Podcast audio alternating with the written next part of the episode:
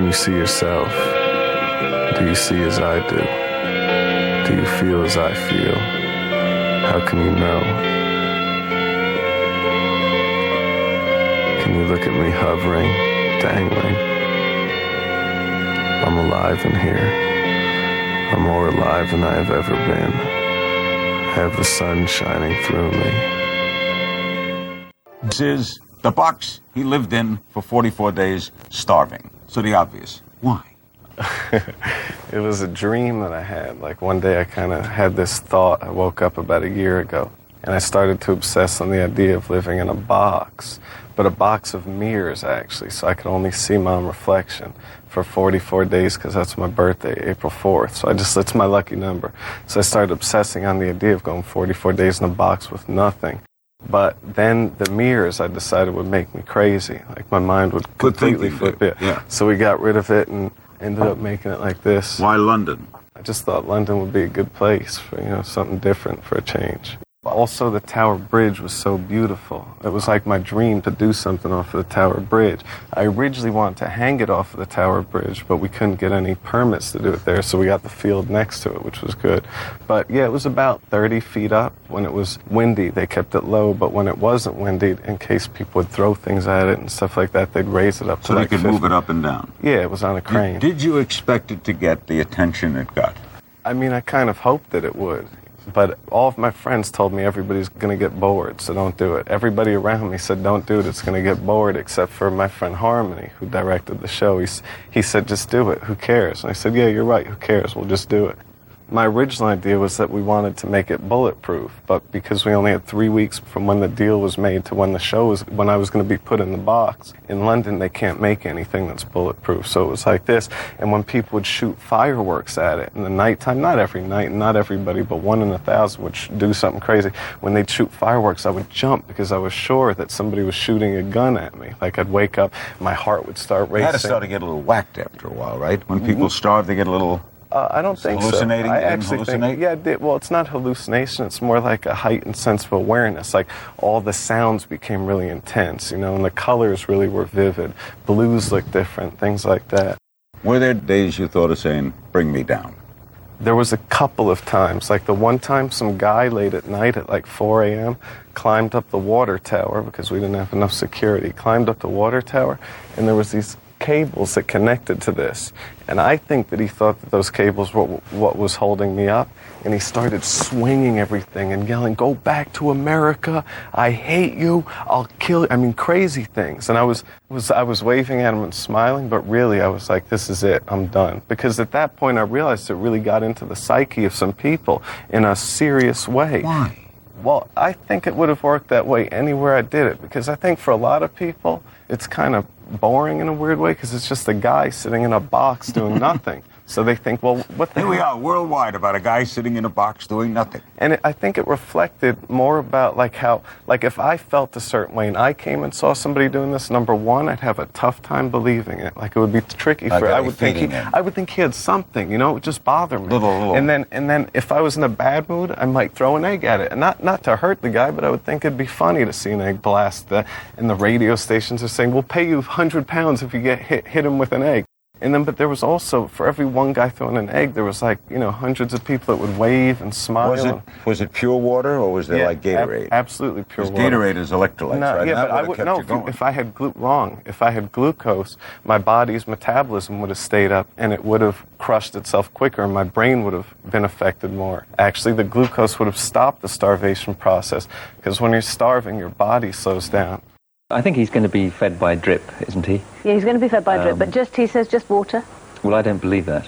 You know, I'm a skeptic. David Blaine is an illusionist. I don't believe for one moment he's going to be malnourished, unfortunately. Um, Unfortunately, that's not very kind. um, well, it, it, It seems like a you know, perfectly I mean, reasonable would- If you ask me two questions, is it possible? Then it's possible with water, and it would be dangerous. But uh, you know, this guy's an illusionist, and he's a very, very good and talented illusionist. So uh, I suspect that the, the drip feed he's, he's uh, being given will contain glucose, nutrients, and, and all the kind of space tablets they, the astronauts take, to, which give him the uh, nutrition that he needs for those 44 days. I'm not saying even then it would be easy. It'll be incredibly boring, and uh, he won't be uh, getting any exercise for 44 days. Well, that's what I was just thinking about. 44 days without being able to move from a small box, and that definitely won't be an illusion, will it? Because we will be able to see it. Apparently not. I, I you know, No. I mean, all You're even of that- about that. These but what about okay? clever. Assuming that actually for 44 days he doesn't actually move from that box. Yes. Yeah, well, he's going to lean, lose some lean tissue uh, mass. He's going to, his muscles are going to be uh, wasting uh, quietly. Anyone who's broken a leg and had their leg implanted will know that the muscles waste away fairly Hmm. quickly. He won't be losing a lot of weight if he's drip fed with uh, water and glucose and, and minerals. I Although mean, presumably at the end of it, after 44 days of not eating, he's going to have to be a bit careful, isn't he? Yes, I mean, if you if you refeed someone who's genuinely starved, there are risks involved. But you know, I, I, I don't think uh, David Blaine is really in the in, in the business of uh, risking his life for his art. I think this is a trick, and an illusion. Hmm. Unfortunately, I'm very good at sitting on the sofa next to magicians and seeing exactly how every trick is done. I always find But it very embarrassing. But you don't know how this one's done. Lots, actually, No. lots of criticism from doctors and nutritionists about this. Um, Well, if you take it, if you take it seriously, then, then uh, yes, certainly. I've heard reports from the British Association of Parenteral and Enteral Nutrition, for example, who are up in arms that this is a, a sick stunt. We do have malnourished people in this country, and that Hmm. he's running a real risk, and it's it's not a fun trick to do. But then I see, I don't it, take it. it too is an illusion. Now I notice there's writings here. There's Yeah. writings on your blanket, Yeah. writings on the wall. What is that? Well, this is, it says God, faith, will, and water. And that's kind of what I had to make it through this. So when I got Faith, God, will, and water. God first, yeah. But, are they in order then? Yeah. Okay. So um, I, when I was really miserable, I'd kind of write things that reminded me of how, you know, had a So you had a pen. Yeah, I had a pen, a journal. What did you write on your blanket? There I wrote 44 days and 44 nights of peace and torment. You had both, right? Yeah. And how'd you sleep? Um, this mattress would be unrolled, but it's really thin. You could feel it actually. Very thin. Yeah, so this is what I would sleep on, but when it was free. Don't smell too bad. Nah, it's they fumigated it. Yeah. right. no, so I you lied it's- straight down but- on that. Well, yeah, but the thing about that is when it's cold out, which it was, it was 34 degrees every night, this becomes like a rock. So the first thing that started bothering me was my back started to kill because when you're sitting on this all day long, even if you have that thin pad, it kills. And then when you're laying down on it and it's like a rock, your back just begins to ache. And that was like the hardest thing right off the bat, starting on day two. Were there always people watching you? Always. It was all day, all night. That was the most ironic thing about it. It's isolation, but in everybody's view. Now, what were you out to prove? In other words, it's not a magical stunt. This is not an illusion. You were not disappearing. You weren't levitating. What were you proving? Well, for me, it's I like the idea of endurance, you know, and it's kind of like uh, I was obsessed with the idea of fasting and uh, and Does isolation. this come like from Yom Kippur? well, yeah, actually, when when I would do Yom Kippur, instead of just going, you know, uh, uh, One day you do seven. What the hell? always, yeah, and then, but I would also do the first three days with nothing, no water, nothing, until and then I'd sit in a steam room at the end.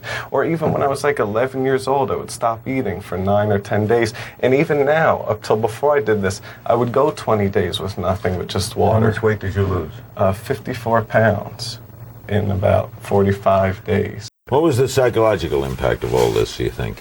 I think in a lot of ways it was an amazing learning experience. I learned how to kind of uh, appreciate the things that, that are important, which uh, are simple things that exist right in front of us. You know, what we have, like a, a sunrise or a sunset, and everything that God puts in front of us. Do you appreciate the incredible ability of the human body? Yeah, which is unbelievable. I'd read this book, Fasting Can Save Your Life, and he spoke about how salamanders and starfish, like a salamander, when it loses its tail, even if it's starving, it'll digest its body and it'll grow a tail back because it needs a tail to survive to get more food. And so that's what the human body does is it learns how to digest everything it has to sort of protect its brain and the brain stays completely functional and uh, yeah, we're amazing. I think I was lucky because my mother had been so supportive, and even though I didn't have a father, she gave me the amount of love that was necessary. She was never on the telephone to her friends smoking cigarettes, and she never made the television my babysitter. She would just really dedicate her attention to me. Even though she worked three jobs, she was really serious. So I think that's just love from somewhere is all that we need.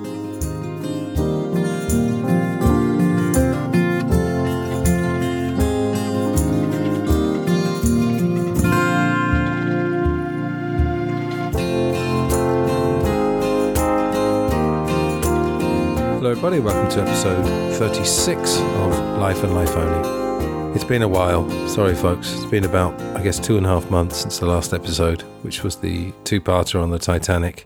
Since then, I've been uh, writing my John Lennon book, scrambling around for work to pay my rent while negotiating a harsh and slightly desolate winter here. That's brightening up now in um, mid February.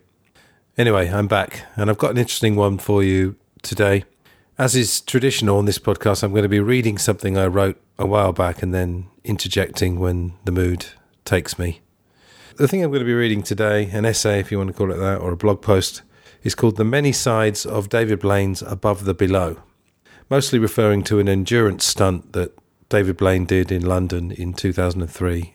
A lot of you listening, particularly if you're a David Blaine fan or if you're English, will remember this quite well, I think where he stayed in a Perspex box attached to a crane and apparently didn't eat for 44 days. So the essay itself starts with um, a disclaimer.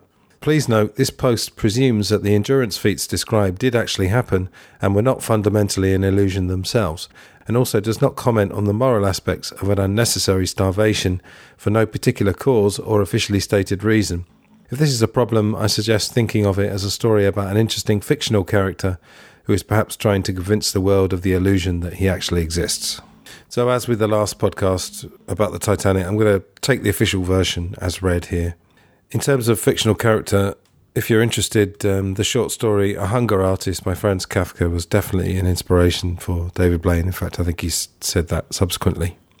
New York based American magician and illusionist David Blaine was born in 1973 and grew up in Brooklyn, spending most of his childhood fatherless and very attached to his Russian Jewish descended mother.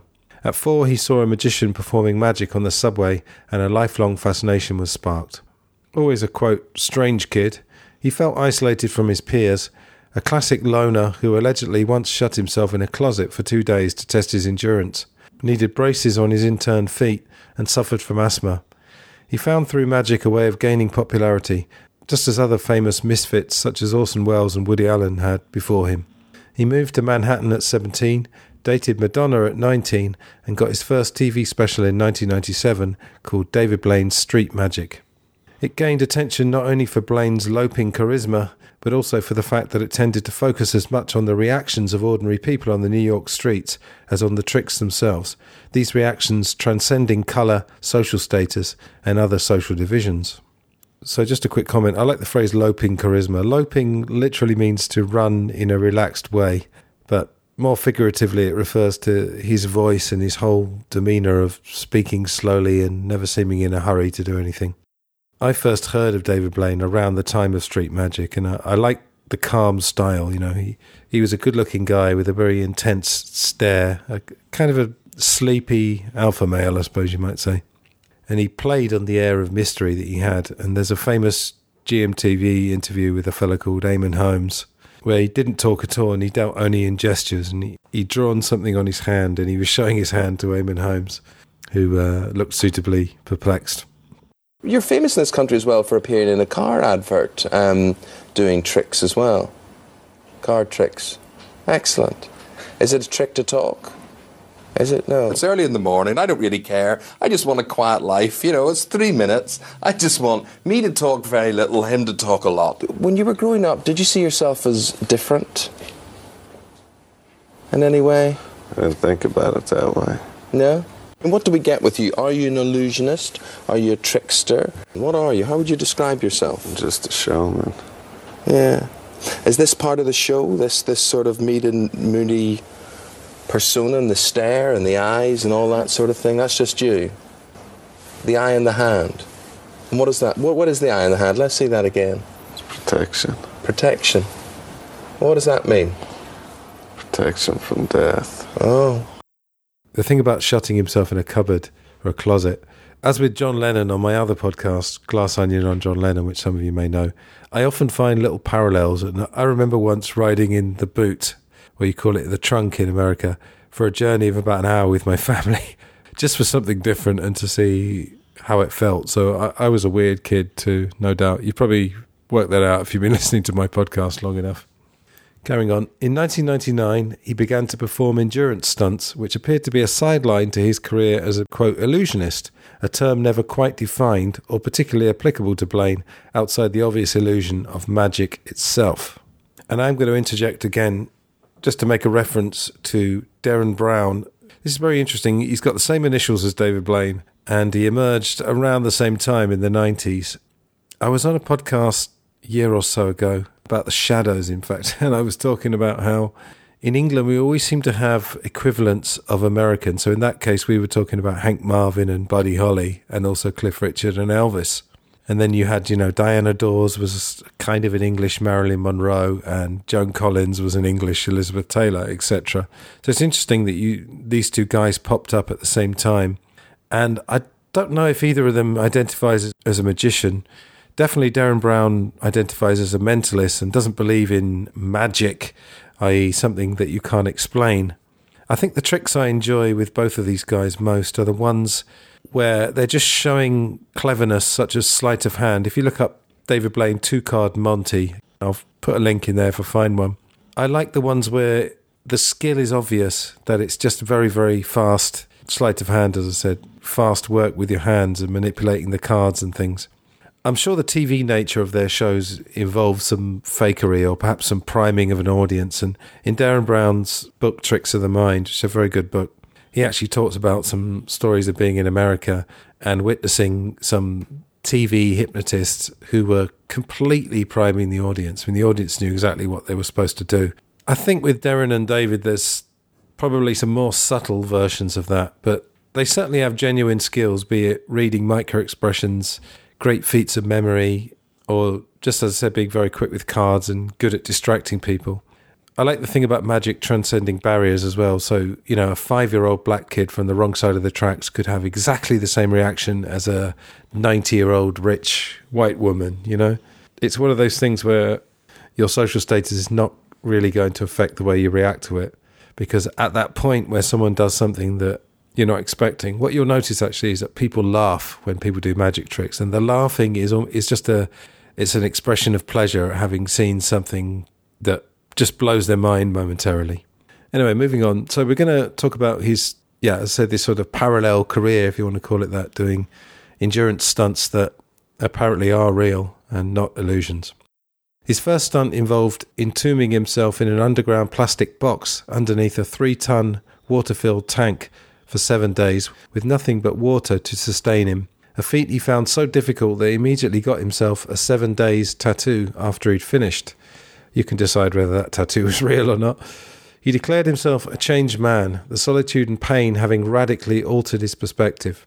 As with his street magic, people of all walks of life surrounded him and became interested in the spectacle. Now, it might sound easy to do nothing and being in that situation, but I imagine that must be fiendishly difficult. I mean, there was a reality show I remember watching, that one uh, in the jungle in Australia, where someone had to spend 10 minutes in a coffin I think there were rats in the coffin, which made it more complicated. But yeah, I, I, bet, you know, I think David Blaine said this with the ones that involve isolation. I think it's actually after about an hour or two that's actually the worst time. But as I'll read later and as I'll be telling you later, you know, he prepared pretty thoroughly for these things.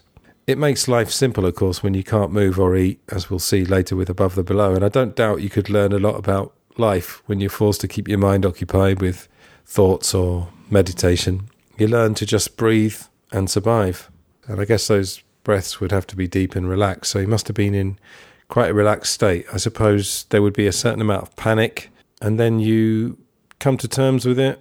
Obviously, he could have come out at any point, but I think he's a person of pride and or ego. You can decide. And you know, I think he was determined to stick it out. I think the idea of the tank with water was that he could see people coming to watch through the water and they could see him. I'll put videos of all relevant stuff in the show notes. Carrying on, in 2000, he encased himself in a massive block of ice for nearly three days, this time confined to a standing position, as well as the other deprivations and discomfort. On this occasion, the stunt's finale was televised but cut short when Blaine appeared to lose his mind temporarily and was cut out of his ice prison. I'll add a clip of um, David Blaine on the Joe Rogan show quite recently talking about that. So the most difficult one was the ice by far. The ice was a monster. And the reason why was because it was a warm November, so the air coming through was like, you know, it, it happened to be a 68 degree three day spread, which led to the ice keep dripping the cold on me and it's radiating this way. But I'm also standing up in one spot completely still and you can't sleep because if you fall asleep and you press into ice, you get frostbite. You have to cut your skin off, right? So I'm staying completely awake the entire time. And it's a difficult situation. On hour 55, my eyes just go out and I'm now hallucinating like you could never ever it, there no hallucinogenic drug will ever give you those kind of hallucinations Like, what was it? First of all, it's amazing, but it's also when it goes into that nightmare part, it's scary. But there's also that amazing part of it. And if you have people after that stunt, now whenever I hallucinate on stunts, I have friends there that I say I'm going to start hallucinating, just talk me through it. But so here's when I started realizing that I was hallucinating because you don't know when you are, right? When I started realizing it is I need to know wh- what time it is because I'm done at 10 p.m. because it was live on ABC. So I'm like, I need to know how much longer I got to go through this, right? Because it's getting tough. So I'm looking around and I need the time. So I go like this What time is it? And the guy goes, 402? Yeah. So Okay. he shows me 402. So I'm like, okay, that means we have like another six hours or whatever it is, right? And I wait and I'm indoor. It's hard. Things are moving. Everything's weird. Spiders are walking up. People are like sitting in the ice. Voices are talking to me that I'm talking back to, right? But I'm waiting and I'm waiting and I wait for like a few hours before I ask anybody the time again. And I see somebody and I'm like, and the guy goes, 403. Oh, no. and that's when it all crashed out. It was like when that when I that connection and then the hallucinations were just rampant and my eyes were all crazy when the drill was when the chainsaw was coming through I tried to grab it. yeah. Look at that. Oh, you're gone. I mean, if you thought the previous one was hard, I mean, this one must have been hellish at times. I mean, three days, no sleep, can't sit down, not literally freezing, but very close to a block of ice and extremely cold. I, I don't know if I've actually talked about it on Life Life Only about cold showers, but I discovered through um, Wim Hof, I think I did talk about this on the Titanic episode, actually, one of the two. There's a, a magic of cold showers, and it's just like, as I said, then going in the sea.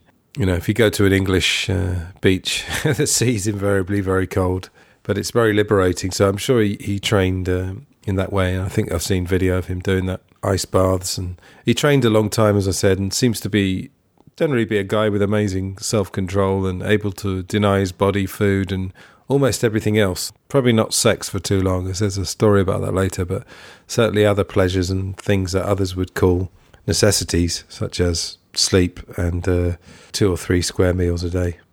In 2002, he was lifted by crane onto a 100 foot or 30 metre high and just 22 inch, half metre wide pillar in a park in New York, where he stood for nearly a day and a half with only two retractable handles on either side of the pillar as a lifeline should he lose his balance.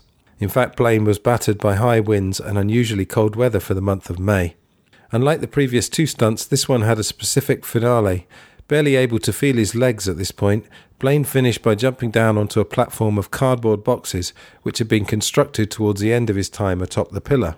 All three of the events I've described so far happened in New York and all followed a similar pattern of Blaine surviving deprivation, receiving water through catheter tubes and other devices, and finishing off being taken to hospital in a weakened state while being filmed by the media and cheered by adoring fans. There is video of all these stunts, and each time he tends to take the mic and make a speech with whatever energy he's got left. I guess adrenaline has been David Blaine's friend a lot of the time. A lot of people like this stunt because there was an ending that was quite exciting rather than him just surviving and then coming out. I'm not sure he was risking death because he trained for a year to tolerate heights, but even so, again, it takes quite an element of self control. And it, if you think that's an easy thing to do, then just try standing at the edge of a building for more than a few minutes without feeling a bit queasy. He was inspired by the story of Saint Simeon, which is worth reading about. Another reason people like this one was because we all know that feeling of being high up when visiting a tower. I remember going to the Leaning Tower of Pisa when I was a kid. My dad's Italian, as some of you may know. And um, I was at the top with my dad, and my dad just placed me at the top of the tower. It wasn't, let me make it clear, it wasn't a Michael Jackson thing when he dangled that baby, if you remember, over the top of a high building. It wasn't like that, but I was excited and uh, a bit scared. And, you know, we know that feeling of looking down from a great height. And, uh, you know, I think we've all been cold and had some confinement. We probably can't identify as much with the first two stunts. So, carrying on, in recent years, he's performed more stunts of varying effectiveness, such as being submerged in a water filled sphere for a week and then attempting to break the world breath hold record, being shackled to a spinning gyroscope for 52 hours before jumping 30 feet onto a wooden platform, spending 60 hours hanging upside down, although in fact he briefly stood every hour for medical checks before a dive of death that went wrong due to adverse weather after the finale was delayed for a speech by President George W. Bush, and a rather ludicrous stunt where he was atop a pillar wearing a conducting suit that came in handy since seven Tesla coils were discharging 1 million volts of electricity on the pillar through the 72 hours Blaine was there. The repeating pattern of Blaine pronouncing prior to the stunts that he's, quote, cheating death, not eating prior to and during the stunts, and the finale of hospitalization and a closing speech to his adoring and cheering fans had become repetitive and a bit boring. Blaine has also been criticised for his love of celebrity and seeing no problem doing magic to and hobnobbing with such dubious characters as Henry Kissinger and the aforementioned President Bush. Now, just a quick note on the later stunts. I thought the breath hold one was interesting, as was his later successful breath hold with assisted oxygen record, which he did on the Oprah show. And he also did um, a TED talk. It'll all be in the show notes, so there'll be a real feast of stuff to watch if you're interested. It's interesting that his stunts ran some gamut from confinement and burial, then ice, then heights, then starvation and confinement, then water confinement, if you want to call it that, breathing, and then there was electricity, heights again, I think. He did one called Ascension. I think that might be his last one. I guess all that's missing is fire, but even he hasn't tried to set himself on fire. Anyway, he stopped these stunts, I think, and gone back to magic, quite often with celebrity uh, volunteers, if you like. The one with Ricky Gervais is quite funny. However, between the vertigo pillar stunt and his more recent events, he did his one and only endurance challenge in London, which he called Above the Below, an event I personally found very interesting and worth discussing and writing about, and which involved Blaine isolating himself in a box for 44 days with no food and only pure water. Once again, I'd like to stress that there is a possibility that this was some kind of illusion, and in addition, there was undoubtedly a rather silly celebrity slash reality TV element to it. However, anything can potentially be learned from, and Blaine's writings while in the box and comments during and after the stunt, as well as my own observations, may make for thought provoking reading. A quick note he planned to put out a book, I think, but as of now, never has. It was going to be a book of all the things he wrote down while he was in there.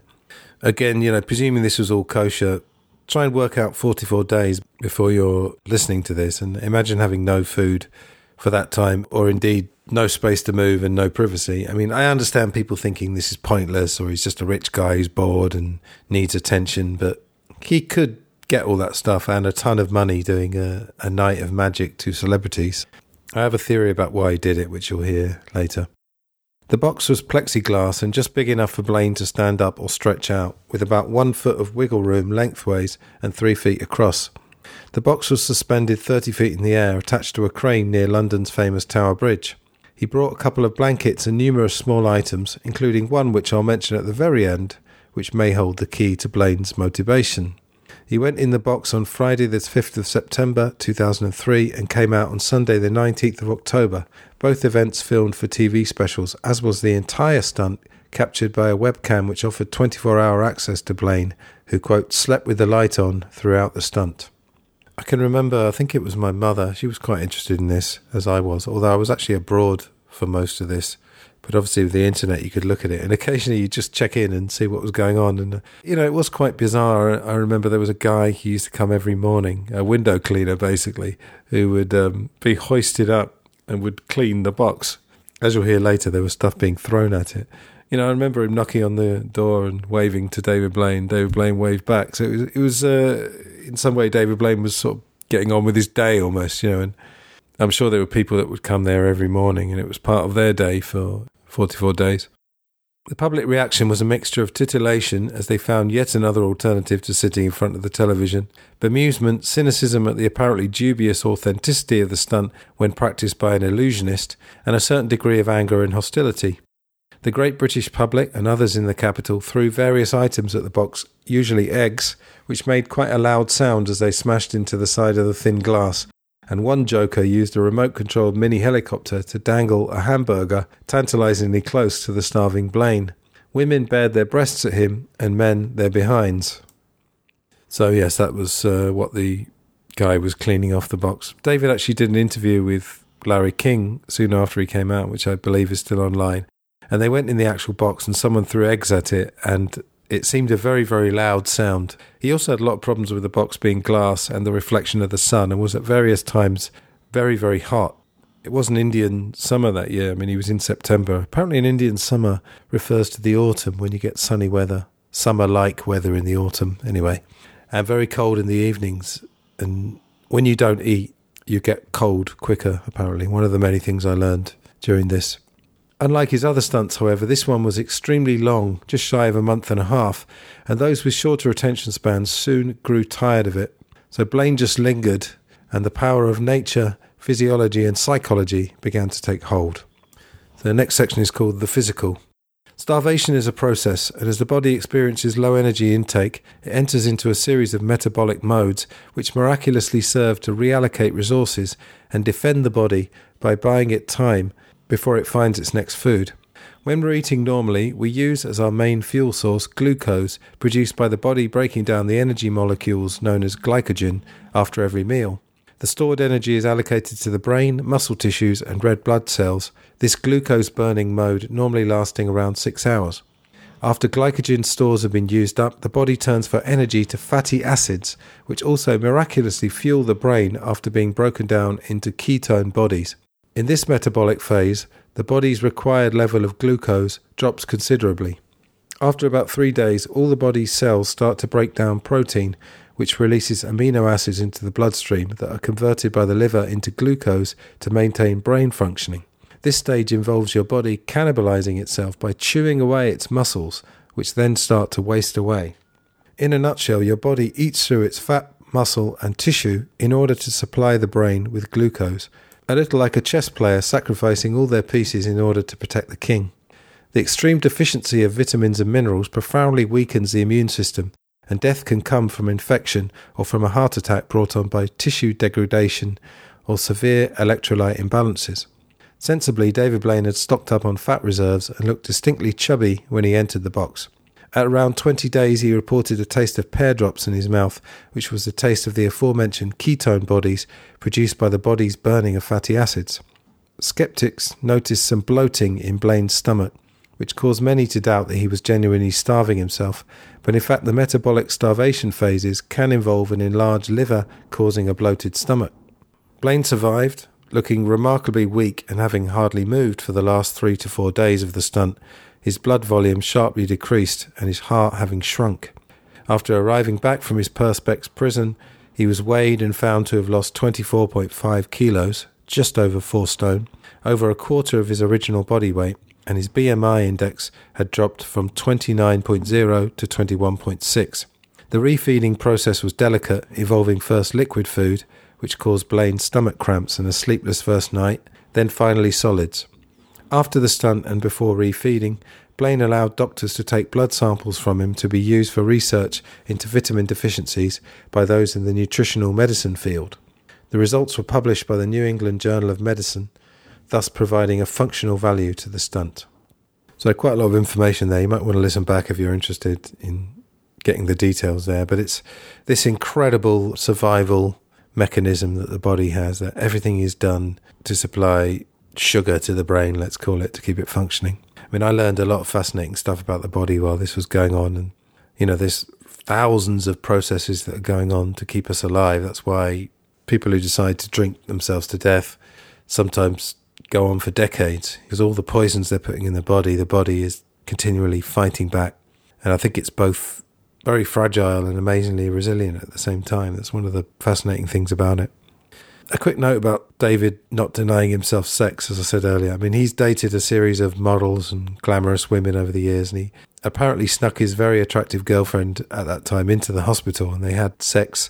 I think a couple of days maybe after he'd come out of the box, and it got his heart racing to dangerous levels in his weakened state. And the doctors either rushed in, well, probably they didn't rush in, I- or they were hammering on the door, or something like that happened. Uh, he has a tendency, I mean, like almost anyone really on TV, to exaggerate stories. And I'm not even sure if that's true, but it's a good story. I think David Blaine and others were glad that there was a point in the end in that he could, um, as we said, give blood samples to the New England Journal of Medicine so they could do some valuable studies on it. Now we get to the other side of this, the mental. David Blaine is a person who always looks either very happy or very intense, at least in public.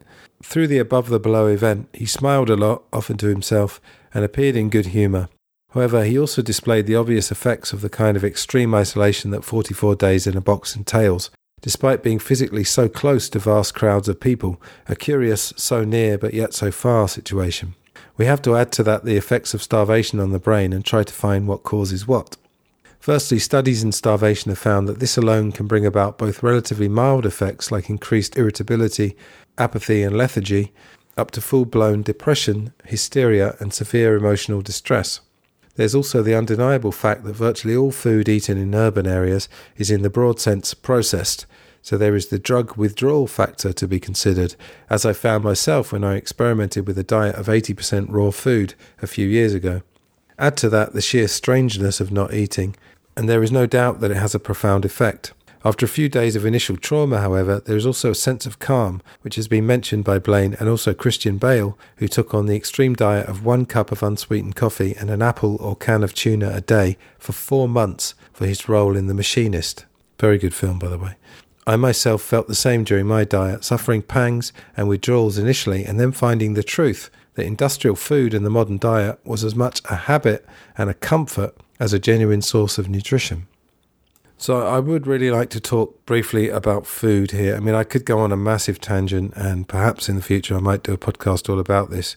But um, yes, in 2010, early 2010, I put on quite a bit of weight from being home in England. I was living in Thailand at that time, and I'd overindulged at Christmas. And I remember when I came back, my girlfriend pointed out how much weight I'd put on. And uh, sort of buoyed by that, again, uh, call it pride or ego, and for health reasons as well. I actually um, sought out some podcasts or audiobooks, I can't remember, about raw food. And from there, being the obsessional chap I am, I said I've tempered that down a bit, but certainly in those days, when I decided I was going to do something, I just went for it to extreme levels generally. Anyway, I studied the food industry and was just utterly horrified at what I found. And basically, everything you buy in the supermarket is processed to some extent. You know, some things are better than others. What they do to fruit is particularly disturbing um, in a place like England where there's not too much fruit growing seasonally. It all travels vast distances. And a nutritionist I knew at that time said that organic food, when something's labelled organic, it's more reliable, but natural is a word that doesn't mean too much ultimately. Is it too much to say that it's all poison? I mean, I don't want to stop you overeating again, but look up excitotoxins. I mean, when I did this raw food diet, I felt less hungry when I ate less. Definitely felt calmer, and I realized that food anxiety and hunger are very different things, and that this food we eat, things like biscuits and crisps and that kind of a thing, which we would consider not great food, but not terrible food, perhaps, or things like nuts. You know, they often have stuff, you know, if they're in packets, they have stuff which makes you more hungry. So it does act like a drug, essentially. During that raw food diet, was I was in Thailand and uh, obviously the weather was gorgeous. And I used to live very near a hotel and I joined the gym there. And uh, some of you may know my film podcast, my third podcast, Film Gold, will know that my favourite film of all time is Raging Bull, about the boxer Jake LaMotta. And there's a scene there where he has to get down to the weight for middleweight because he had a lot of problems, a lot of boxers do. Between training, they would indulge a little bit in food and then they'd have to lose a lot of weight quickly. And he used to jog in the steam room, and me, as well as doing this raw food diet and eating very little, was doing that as well. So perhaps one day I'll post a video. I've got a couple of videos of me, and I, I look alarmingly thin, but I did feel amazing, I must say. Anyway, the point I was going to make was that David Blaine then had the advantage of not having certain food that clogs up your system. I think he mentioned that about wheat and dairy.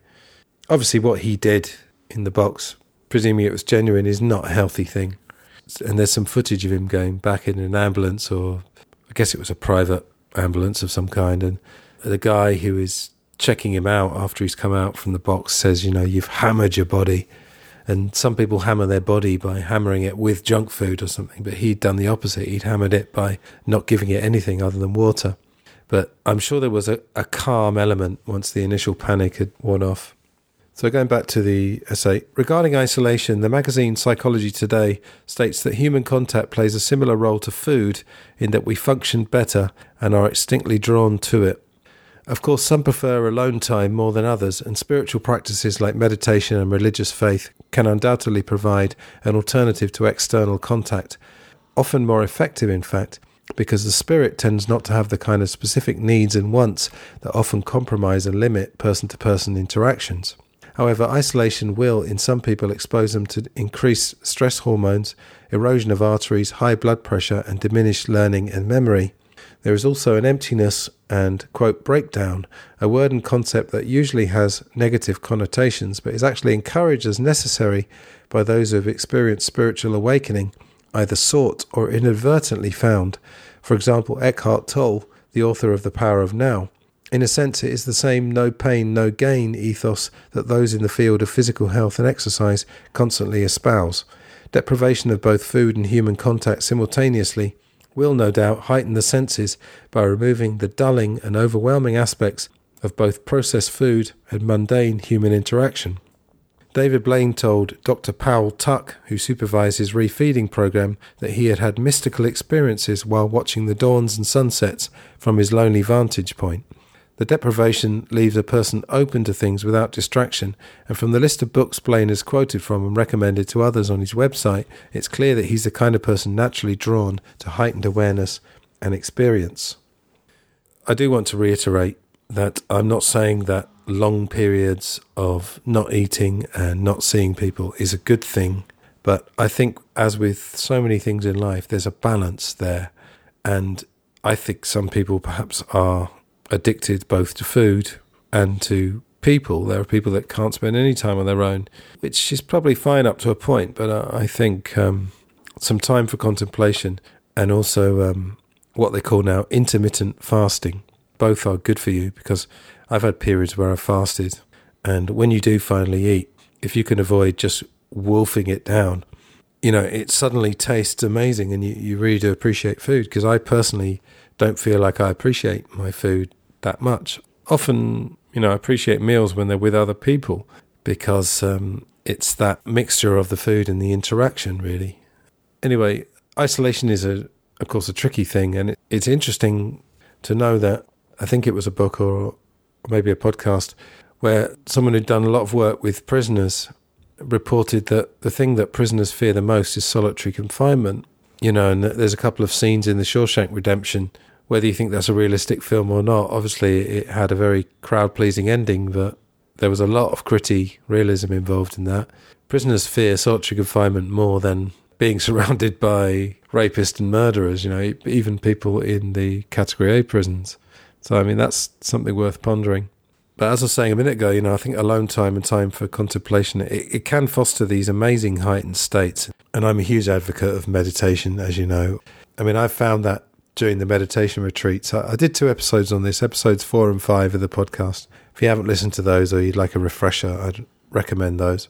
I also appeared on Luke's English podcast and we did a follow up. Again, I'll put it all in the show notes, which are going to be uh, extremely crowded uh, this episode, but there's going to be some good stuff in there.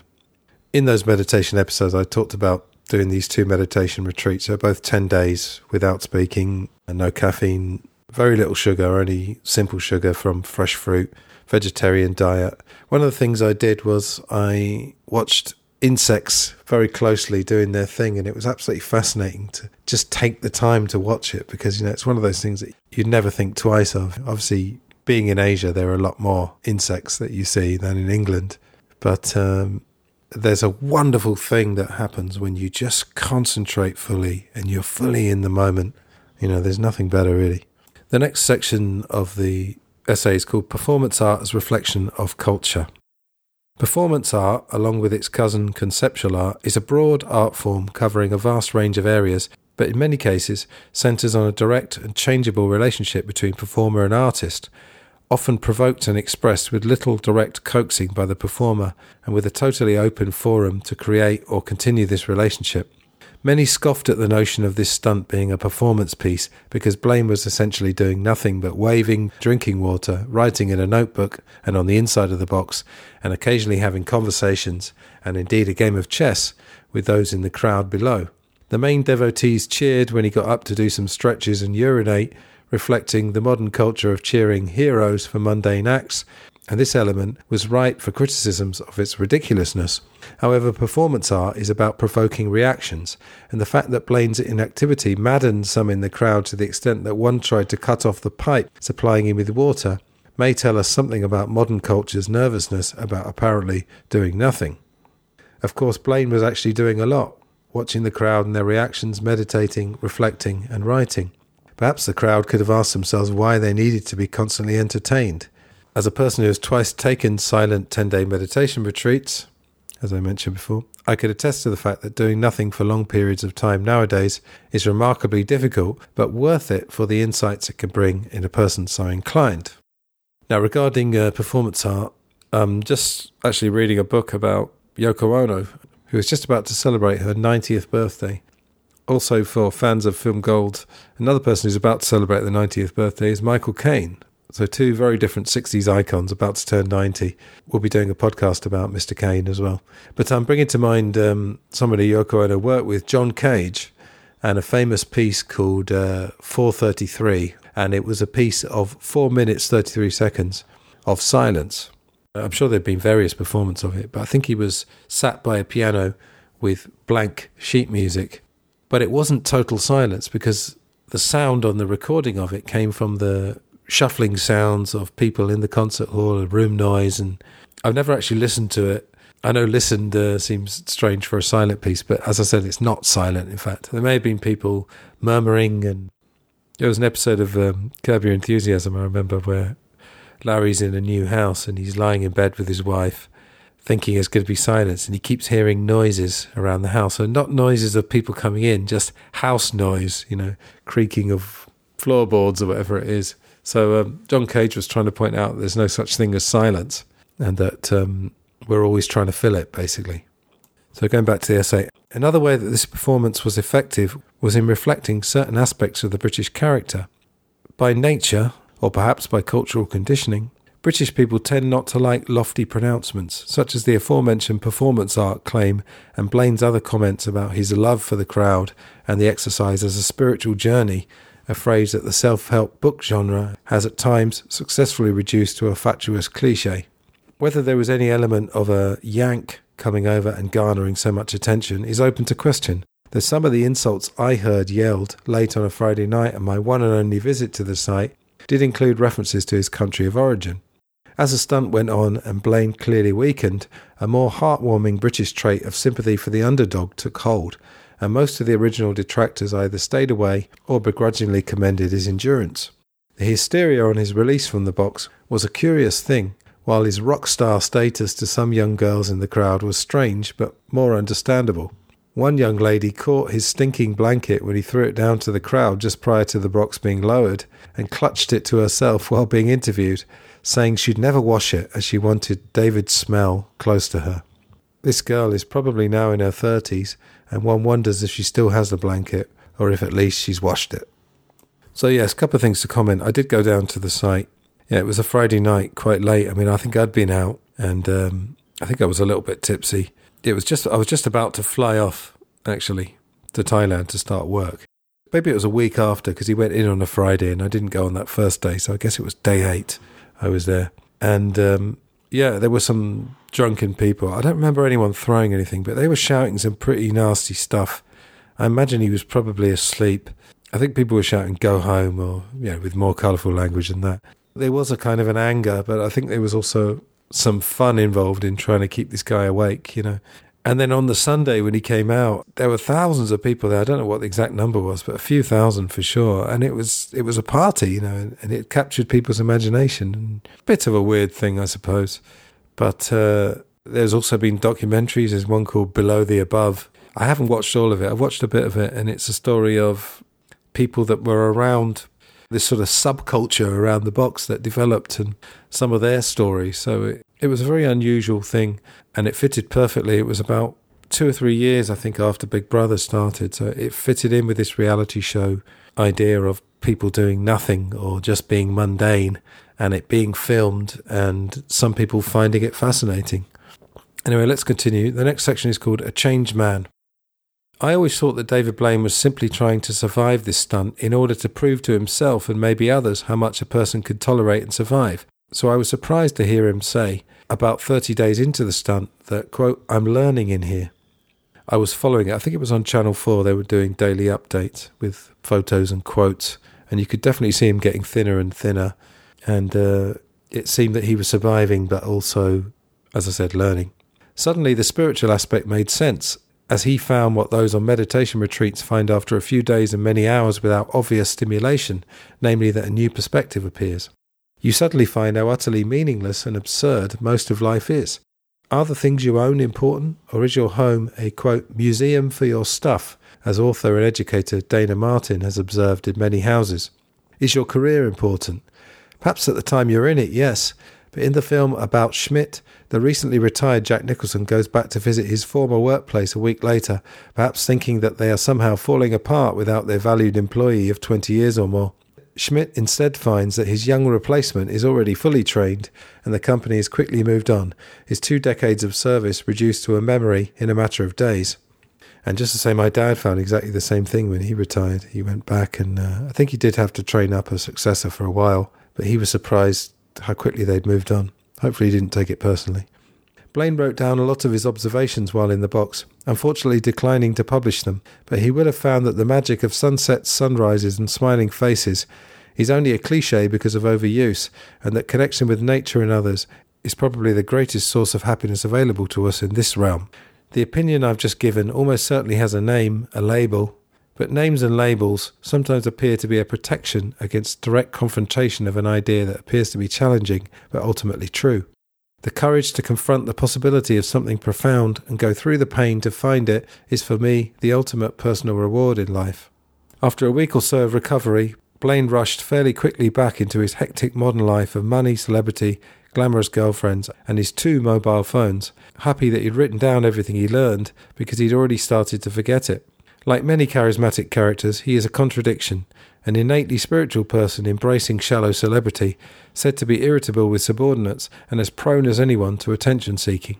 Perhaps our British equivalent is Russell Brand, who is also charismatic, slightly mysterious, and straddles the line between profundity and absurdity. Some love him and are drawn to him, some utterly detest him. The claims that Blaine's motivation was purely money were well countered by him pointing out that he could have made the same money doing a few magic tricks at high profile dinners and events rather than starving and freezing in a lonely box. Blaine certainly likes to take things away from himself, such as food, space, privacy, and even air, to achieve an end that is familiar to some, but maybe something unknown to the man himself, and always just out of reach. During his TED talk in 2011, he talked about his endurance activities, focusing particularly on first the preparations and then the throbbing, tingling, ear ringing, heart jumping rigours of his record breaking 17 minute oxygen assisted breath hold, and broke down at the very end as he remembered that place he went to where the pain is unbearable and you simply have to relinquish control. Perhaps the key to it all lies in one of the few possessions David Blaine had in his Perspex prison for those 44 days a picture of his late mother, Patrice Maureen White who died when he was in his early 20s. He'd always been close to her and regarded her as something of a saint, a single mother who took multiple jobs to keep food on the table for her children.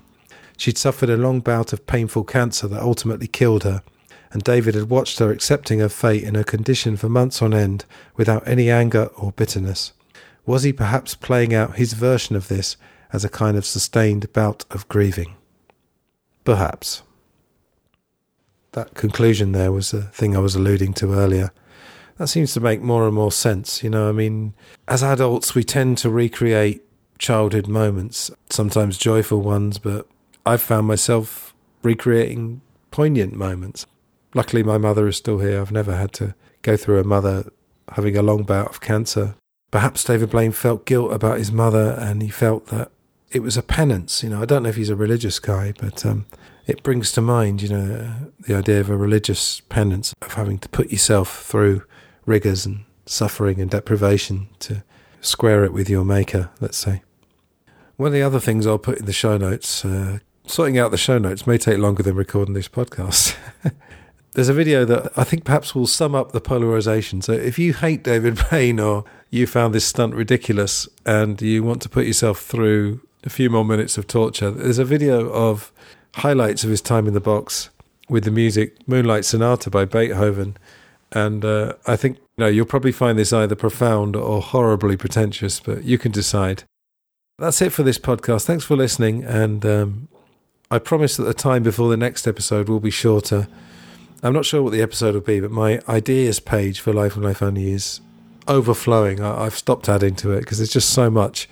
But, you know, as many uh, a filmmaker has said, uh, Woody Allen, for example, getting the ideas is the fun part. The mechanics of preparing and recording, obviously contacting another person if they're involved and then editing, it's uh, much less fun than the ideas. But uh, next episode will, of course, be something reflecting the overall inner and outer truth flavour of Life and Life Only. And if we think about this episode, obviously the inner truth part was the spiritual aspects of this starvation stunt and some of the other stunts that he did. And the outer truth, I suppose, would be the food industry. And again, I would caution you a little bit. It's worth researching a bit, and also the processes of the body and the importance of social contact, which of course has been in sharp focus in the last three years. But as with all truth topics, you know, you might find some troubling information in relation to food and the industry. So, as ever, you know, try and find a balance between informing yourself without depressing yourself, because in the depressed state, you won't be able to function to your full capacity and you won't be able to perhaps action some of the things if you're activist minded that you would be able to if you are fully functioning and in a positive state of mind. Once more, I'm just going to promote the meditation episodes, episodes four and five. They fit very nicely with this one, I think. And one more time, mindfulness and meditation is something I'd hugely recommend to anyone, and it costs nothing. If you're new to the show and you like it, please share, subscribe, consider a rating or review. It all helps. I'm also a life coach, so if you would be interested in life coaching or know someone else who might benefit, or if you'd like to give feedback on the podcast, please contact me at lifeandlifeonlypod at gmail.com. And that's it. Thank you one more time for listening. And until the next time, all the best and goodbye.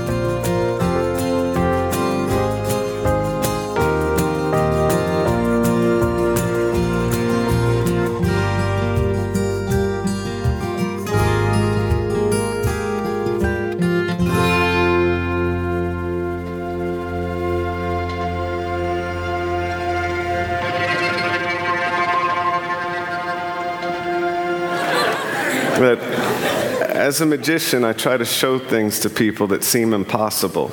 And I think magic, whether I'm holding my breath or shuffling a deck of cards, is pretty simple. It's practice, it's training, and it's. Ex- it's practice, it's training, and experimenting while pushing through the pain to be the best that I can be. And that's, uh, that's what magic is to me. So thank you.